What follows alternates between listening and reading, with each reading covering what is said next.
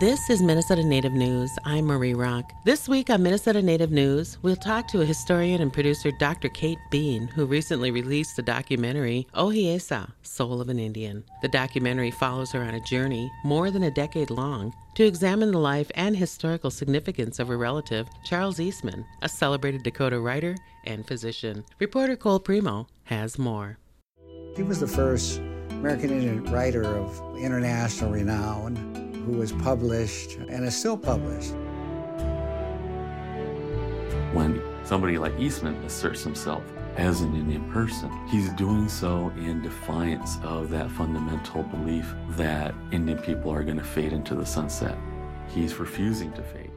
The recently released documentary, Ohiyesa, Soul of an Indian, explores the life of Ohiyesa, who is also known by his English name Charles Eastman. Born in 1858 in Redwood Falls, Minnesota, Ohiyesa was part of the last generation to experience how Dakota life was before the tribe's removal from their native lands. He was only four years old when the Dakota War occurred, also known as the Sioux Uprising of 1862. With his father thought killed in the war, Ohiyesa then lived in exile for 11 years in Manitoba. Then, his family settled in Flandreau, in eastern South Dakota. That family includes Dr. Kate Beane, who now lives in Minnesota and works at the Minnesota Historical Society.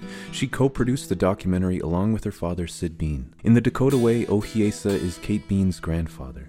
In the English way, he'd be considered her great uncle. I would say that my grandfather, Charles Eastman, he lived a really interesting life. I think that he lived a life that really highlights and is reflective of a lot of the struggles our community has gone through.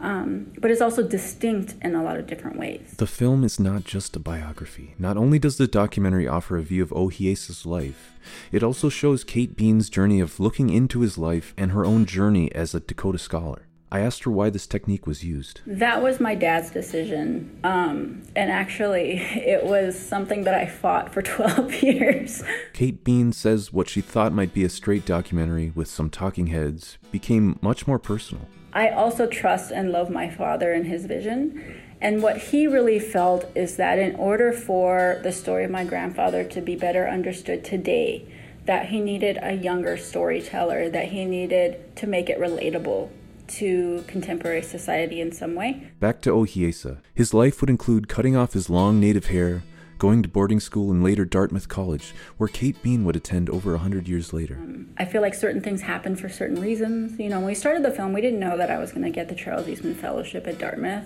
I hadn't even met my husband yet. I didn't know I was going to end up moving to Pine Ridge. And so it's interesting to me now looking back and seeing the way in which our lives really did parallel each other Eastman then got a medical degree at Boston College, becoming the nation's second native doctor. One part of his incredible life experiences includes being an agency physician in Lakota Pine Ridge Reservation in South Dakota.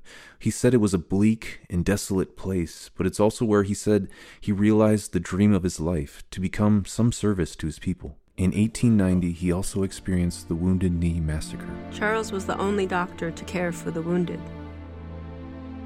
We found the body of a woman completely covered with a blanket of snow. We found them scattered along as they had been relentlessly hunted down and slaughtered while fleeing for their lives. In fact, Dr. Kate Beane says part of what sparked the inspiration for the documentary was the dramatic HBO movie, Bury My Heart at Wounded Knee. She says the TV story, featuring her grandfather Charles Eastman, was more fiction than truth. And made for a confusing story that was really historically inaccurate. She says it was time for her family to speak up and tell his story correctly in the documentary. Eastman is arguably best known for his writings. His first book, Indian Boyhood, was published in 1902. What I find really interesting in his writing is the way in which he starts talking about his life in Indian boyhood and then from the deep woods of civilization, and he kind of takes you on this journey with him. Charles Eastman wrote a total of 11 books, and all of them were successful, with many translated into multiple languages. Our hope is that people honor him and remember him for what he contributed and for the ways in which he helped share who we are as Dakota people with the world. For more, you can stream or purchase the documentary Ohiyesa Soul of an Indian online. I'm Cole Premo.